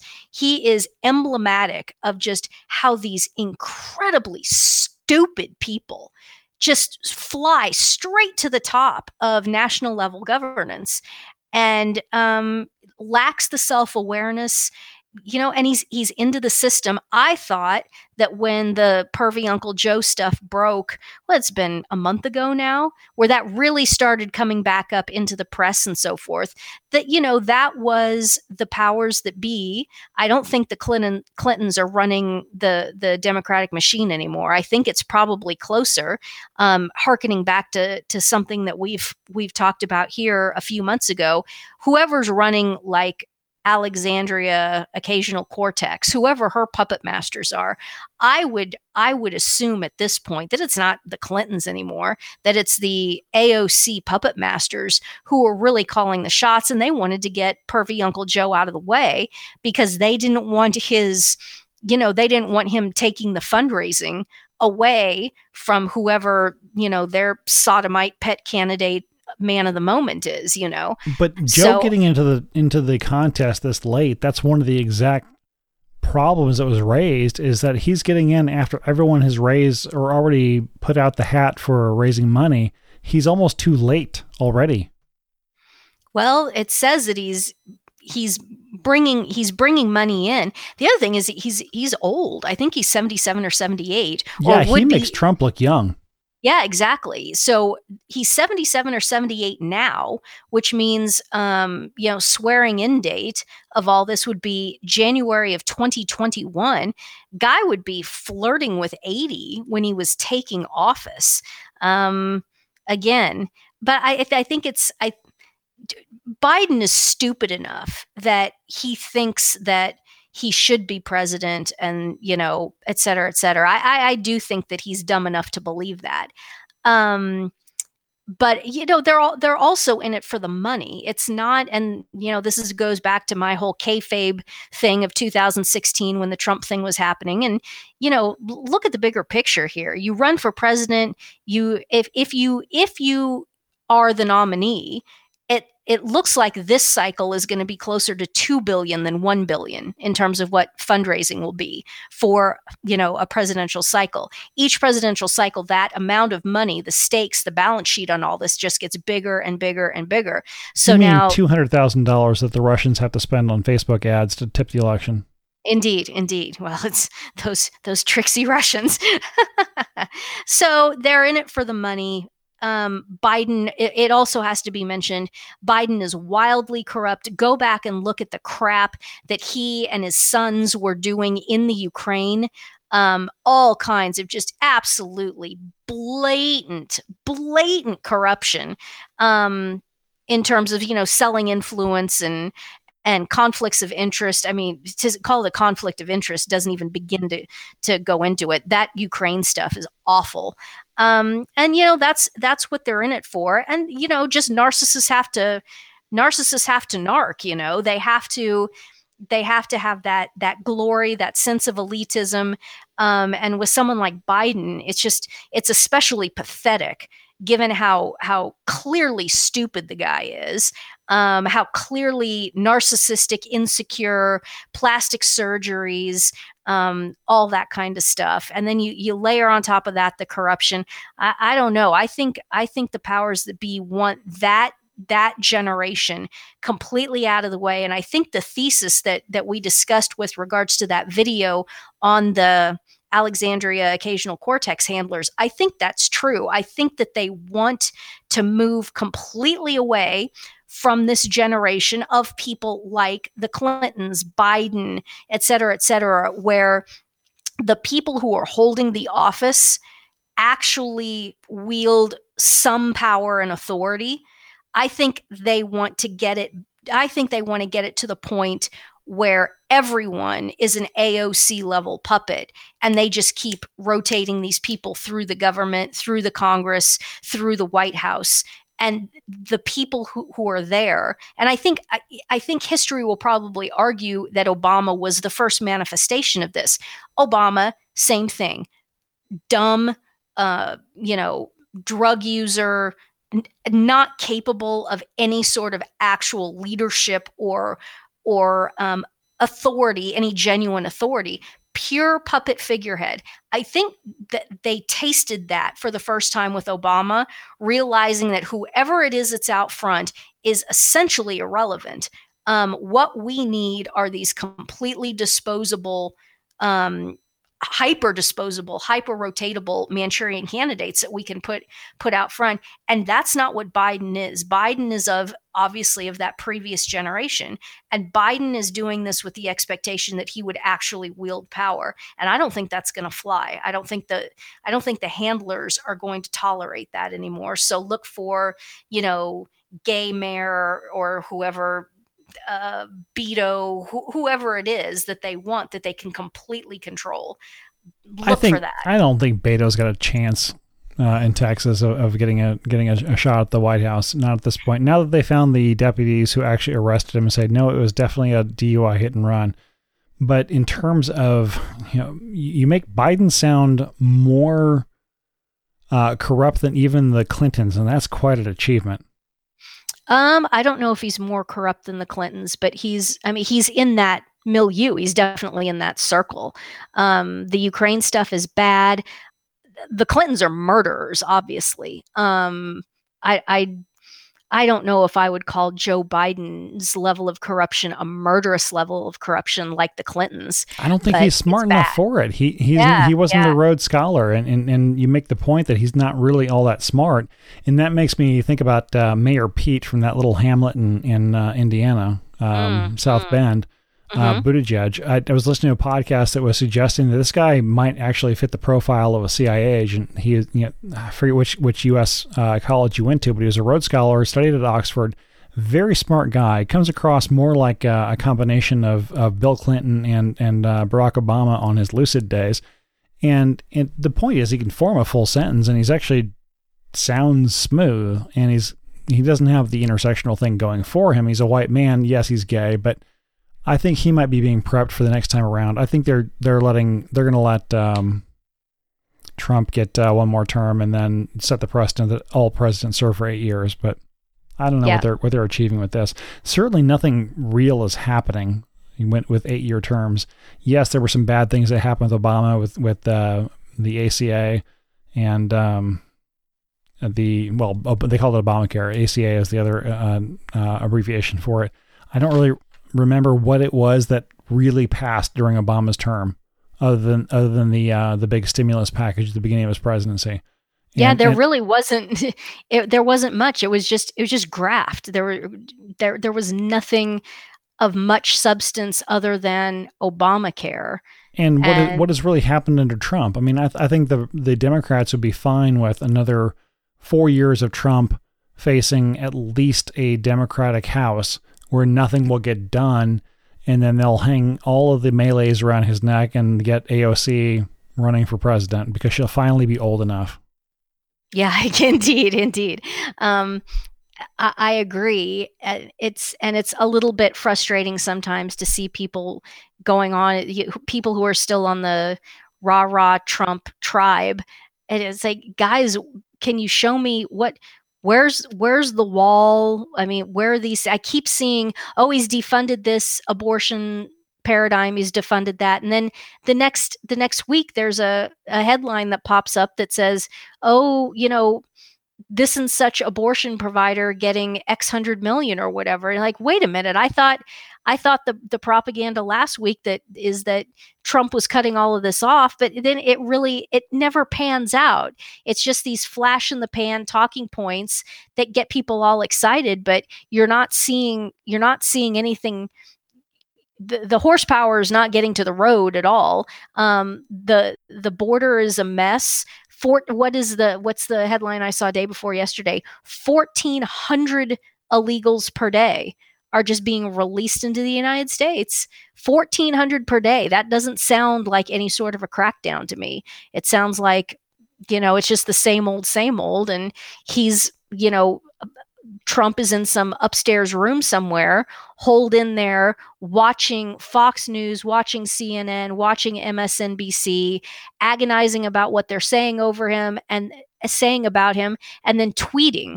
I mean, I'm sorry, but red, red flag alert. And I know that you have a you have a Twitter handle, Super Nerd, and you use it to like announce when podcasts have been recorded and posted and things like that. But I just may I take this opportunity again to um, to enjoin all of you, especially I think there were a lot of people who went off of social media for Lent. Um, you know, why don't you just stay off of it? If you could be off of it for Lent, why don't you just carry that through? Why don't you just go ahead and delete delete those social media accounts? I, I can't I cannot emphasize enough how how much damage I see people doing to themselves, how it's it's consuming their lives, people who are just clearly on a downward spiraling trajectory. And you can tell that the center point of their life is their social media addiction. And damage can be done, and there can be inappropriate relationships. You can have inappropriate relationships on social media with people who you have never met before, who are hell on the other side of the planet and you can still this social media crap you can have inappropriate relationships with people that can you know tear apart your family tear apart your marriage things like that guys i, I just can't emphasize this enough just look at it. Look at the fruits of it. Look at how bad it is. Look at how bad it causes people to be, how badly it causes people to behave. How people have these, there's almost a Jekyll and Hyde um, sort of dynamic going on with, well, here's how this person is when they're when you're face to face with them and here's how they are when they're on Twitter and there's that whole Jekyll and Hyde dynamic. It's obvious that this is really really bad. I can't emphasize this enough. Go back have genuine human face to face personal interactions with people as much as you possibly can. Shun the social media.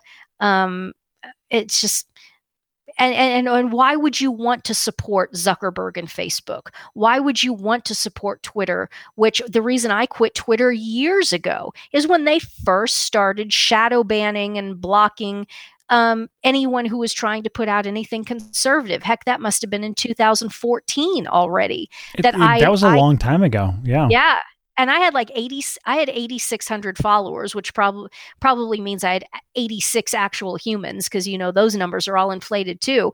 But I had I had a non-trivial uh, Twitter following and I just saw them doing that and say why why would I support this? This has always been something that's been really big for me throughout my life is why should I financially support something which I can see right in front of me is is objectively evil. I can see the top of this Twitter organization. I can see that they're censoring. I can see what they're doing to anyone who doesn't toe this hard left Palo Alto ideological line. Why in the world would I engage this? Why would I do business with these people? Who you associate with matters all the way to the level of economic associations with something like that. Now, I'm not the sort of person who, you know, freaks out, goes to the grocery store, and, well, you can't buy anything from any you can't buy any product that was produced by and i'm just throwing names out here huge corporate names of stuff in the grocery store general mills johnson and johnson you know blah blah blah et cetera et cetera um, well, they did this one time, so I can't buy anything. There's a certain point where, I mean, eh, you have to buy food, you know, um, and so you do your best to um, support support local economies and so on and so forth. But also i need to i need to buy some some laundry detergent so i can wash my clothes too. So i'm not the sort of person who um, gets super duper scrupulous about things like that but in terms of social media this is such a no-brainer to me and the the effects the really bad effects that you see this this paradigm of narcissism having this social media paradigm of narcissism having on people um, and the damage that it's doing to souls there's just there's no way there's no way. I would i would beg all of you please just get off of it get off of it walk away if you don't want to delete your accounts, maybe um, find somebody who's willing to uh, reset your password for you and not give it to you for 90 days and see how you do. Yeah, that's a good idea. See see if it uh see if the if the quality of your life doesn't go up. See if the quality of your prayer life doesn't go up.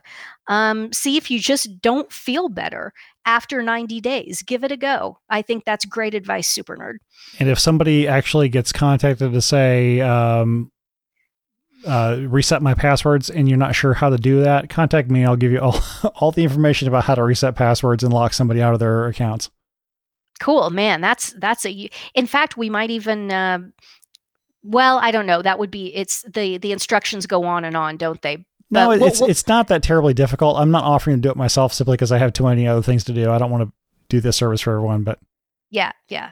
But you can we can put together kind of a little how to how to um what would it be? Facebook, Twitter, what are the other ones that people use? In- Instagram. Oh, I uh, yeah, that's true. There's Instagram. I, I keep forgetting about that one because I don't do that. That's mm-hmm. that's more of a millennial thing. Mm-hmm. Yeah, yeah. So take take us up on that. If if you want to do it, help us help you. We we'd be happy to help you with that. Okay, so one of the other emails I definitely wanted to get to this this came in about a month and a half ago. We talked about abortion on the podcast and the idea of well, not the idea, but the fact that babies who are aborted cannot go to heaven. One somebody who is is not baptized cannot go to heaven. Right. And one of the questions that was asked by this person was, well, what about the babies who are baptized? Uh, there's no certainty that they're going to get to heaven. Why not just commit infanticide after after baptism and and guarantee they go to heaven? Right. Um, it it's we're not uh, critiquing by any means the the notion that this question could pop into a thinking person's head. Sure sure it's it's a logical question but there's also a logical answer. Um, first and foremost you can't um, commit a terrible terrible sin thinking that there will be um, some greater good that comes out of it. That's you know baseline baseline moral theolo- moral theology right there. Um, with with the terrible sin of course being murdering your own child obviously. Um, but i think the bigger point that both of us su- super nerd and i want to drive home to people is remember heaven is not um, it's not an equal thing. Um, there are there are levels of heaven. The way to think about it is how close you are to God, um, and so we have a really good example that that all the listeners of this podcast can relate to, and that is Saint Tiny Princess. Saint Tiny Princess passed away. Um, how old was she? Seven months.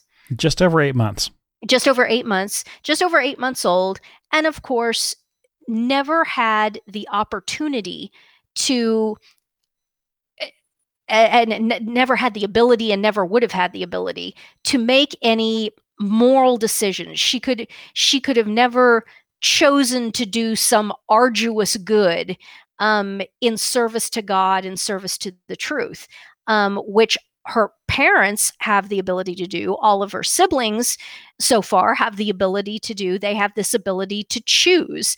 And so the way that super nerd described it in in the very touching episode in which he he talked about her death was uh, ideal best case scenario is that super nerd's whole family everybody makes it to heaven and best case scenario would be that Saint Tiny Princess would be actually at the lowest spot of, of the entire family in heaven simply because she never had the opportunity or the ability in her life to choose the arduous good, uh, to renounce sin, et etc. So she wasn't capable of sin.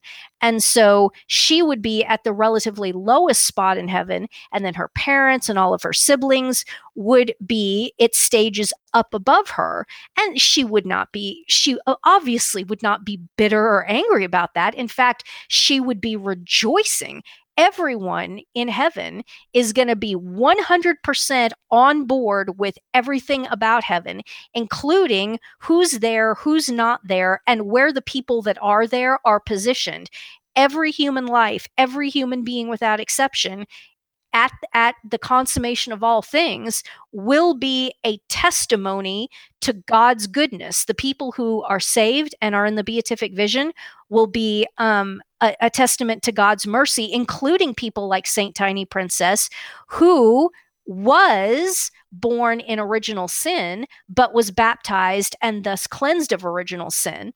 Um, so that's God's mercy, even with a little person like her who could have never committed a personal sin, there was still the, the stain of original sin there. So that's a function of God's mercy.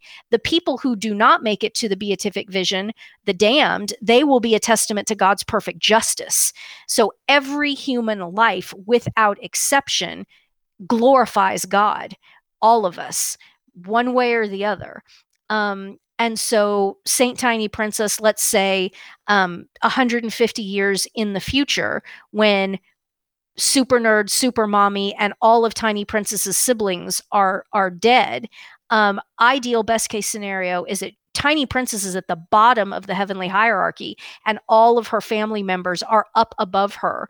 Um, to one extent or another, closer and closer and closer to God because they all got to live lives and freely choose. And for some of them, you know, if, if we want to think about the trajectory that the culture is on, it's absolutely conceivably possible that some of Tiny Princess's siblings, relatives, whatever, are will perhaps be able to choose God um, and and be martyred. It's it's possible. It's it, you can't say that that's not possible. That's not something that Tiny Princess could ever do. Go ahead. We definitely have the certainty that there will be the triumph of the Immaculate Heart of Mary at some point, and that's going yes. to take some real combat. I mean, not Sun Tzu combat, spiritual combat. And you know, for for those who engage in that, it's going to be serious business. And um, take for a minute, take take think about this for a minute. There are going to be saints of the magnitude we have never seen yet in the church mm-hmm. who bring about the triumph of the Immaculate Heart. What yeah. if they were killed right after being baptized? Think Indeed. back. Think backwards for a minute. We talked about Saint Thomas Aquinas and the, the immense debt that uh, the church owes him. You know, the the, mm-hmm. the angelic doctor. Think about uh, Saint Vincent Ferrer, the the angel of the apocalypse. Think of Saint Teresa of Avila. Think of Saint Teresa of the Little Flower. Think think of Saint um, anyone whose name starts with saint. What if they were yeah. killed right after being baptized? How much poorer would the church be now as a result? Indeed. Indeed. See, so it's kind of this inability for modern man. Um, modern man wants to oftentimes, you know, hedge their bets and, you know, settle, in a sense, settle. And so, but God isn't willing to settle every single one of us, you know, what's the first paragraph of the catechism? Why do I exist? To know, love, and serve God in this world and be happy with Him forever in the next. Um, but modern man is just always looking to find the easiest path it seems to me and th- this is again the the effeminacy the sloth the unwillingness to do the the arduous good um, keeps men from thinking about, well, not only do I want to go to heaven, I want to be as close to God as I possibly can be. I want to I want to keep doing better and better and better and keep you know working my way up. Um, I want to make it to the beatific vision first of all, but then I want to maximize I want to maximize. I want to be the best that I can be, and that's sadly that's uh, even though is isn't that the motto of the Marines no, or the Army. Be, the be army. all be all be all that you can be. Is that was that the old motto in the 80s? Be all that you can be, be the best that you can be. That that sort of thought. So many people today in this culture, it's just this shoulder shrugging, whatever. If I can just if I can just get in right under the under the tape you know that that's good enough for me i don't i don't have any aspirations to anything anything anything greater than that well Which you know kind of goes with the army. I mean, the, the Marines were the proud few. They're at the top. that's true that's true so i would i would suggest if you if you want to pray about this what uh, what mystery of the rosary would this be this would be the third glorious mystery pentecost the descent of the holy ghost upon the apostles and mary. The fruit of that mystery is love of god and zeal. And so you would pray that mystery specifically and ask god to you know build ask god the holy ghost to build up that that proverbial fire inside of your heart you love God so much you want to be as close to him as possible and you want to do everything that you can for him and be the best that you can be while you're here on earth to maximize the beatific vision. And because people don't think in those terms because they just think uh, of heaven as one big flat plane and everyone is on the same plane which they're not um, there's no concept of of why why would you want to risk your child falling into sin? Eh, it doesn't matter just kill him. Yeah and yeah this is this is leaping into a lot of people's minds don't doubt that and don't feel bad about it either because it is a logical question. Well, and it also is a testament to not wanting to sacrifice. I mean, you, if you were to kill your child immediately after baptize after baptism, yes, the child would go to heaven, but you're also cheating the child and God of the potential that child could be, but you're also taking the easiest way out. Look at your nearest crucifix Mhm. and look at what look at the extent that Christ went through for you. He did not have to be, strictly speaking, crucified to effect the the salvation of mankind. Shedding one drop of blood would have been sufficient. The circumcision was, The was- circumcision, would yeah. have been sufficient for the Yep. salvation of mankind. And remember our Lord's last words on the cross, specifically, um, it is consummated. Sometimes that's mistranslated as it is accomplished. That's not what he's saying. He's saying it is consummated. And that word is used very intentionally. Consummated as in nuptial, husband, wife, bride, groom, bride consummation. That is, it, it isn't just you know stopping at the the shedding of blood at his circumcision when he was 8 days old. It's in a spousal sense this has to go all the way to complete consummation. And so that's why he he said that. That was i think that was either the last thing or the second to last thing that he said before he gave up his ghost uh, is it is consummated completely totally nuptially consummated. And there's a painting. If I can find a, a link to it, I'll include it in the note in the in the show notes, or put it with the show notes. It is the it's a painting called "The Birth of the Church," and it's Christ on the cross as he is expiring, and from his side, where uh, Longinus lanced him, Mhm. there is an image of Christ coming from the side of Christ, because the mystical body of Christ, the church, is born at that point in time. So Christ coming from the side of Christ, uh, the mystical body coming from the actual body of Christ, it, it's it, it's definitely rich food for thought, and and um, just the whole idea that God, Christ gave every, he didn't give the bare minimum. No. And, and, and I, I made I made the analogy in in um, two podcasts ago to uh, the the opera Turandot of of the uh, Prince Calaf. He's like, I don't want to merely you know earn you by right because I answered three questions right. I want you to actually love me, and I'm going to prove this by being willing to give my life for you. And Christ did that for us. Yes. Look at the crucifix. Look at what he went through for you. That's such an interesting motif. And I mean, it's beyond a motif. The incomprehensibility of the fact that God, who is infinite, infinite good, infinite beauty, infinite wisdom, infinite truth, infinite power, go on down the line of the divine attributes, infinite, infinite, infinite, that he that he just so desperately wants us to love him. And you know some in terms of human um human psychology and human interactions obviously a a need a need to be loved by others in this fallen world obviously can lead to, all, to lead to all kinds of problems. But remember we're talking about god here so it's it's a completely different set of categories um, and you can't think of it think of it as on on human terms. This this infinite infinite being is just desperate desperate for you to love him. And that that was the point of the incarnation oh that's the that's the point of creation first of all. It's the point of everything that happened up until the incarnation. It's the point of the incarnation. It's the point of the passion. It's the point it's the point of the resurrection. Just desperate for you little nothing you to love him um and so again don't don't be tempted to look on this as some sort of a human psychological manifestation of neediness or something like that, because that's not what it is. It's just pure infinite charity, pure infinite charity. And because he is perfectly good, he can sit and, and in judgment and look at us and say, You should love me.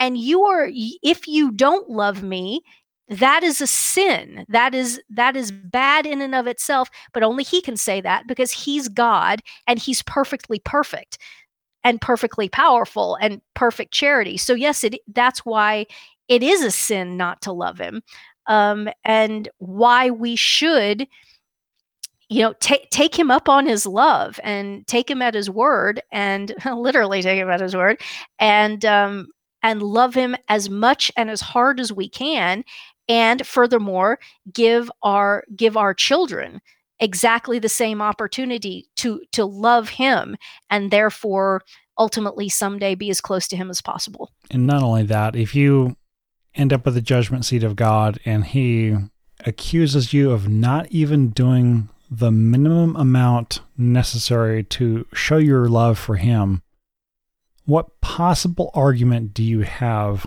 in your own defense given what he did for you.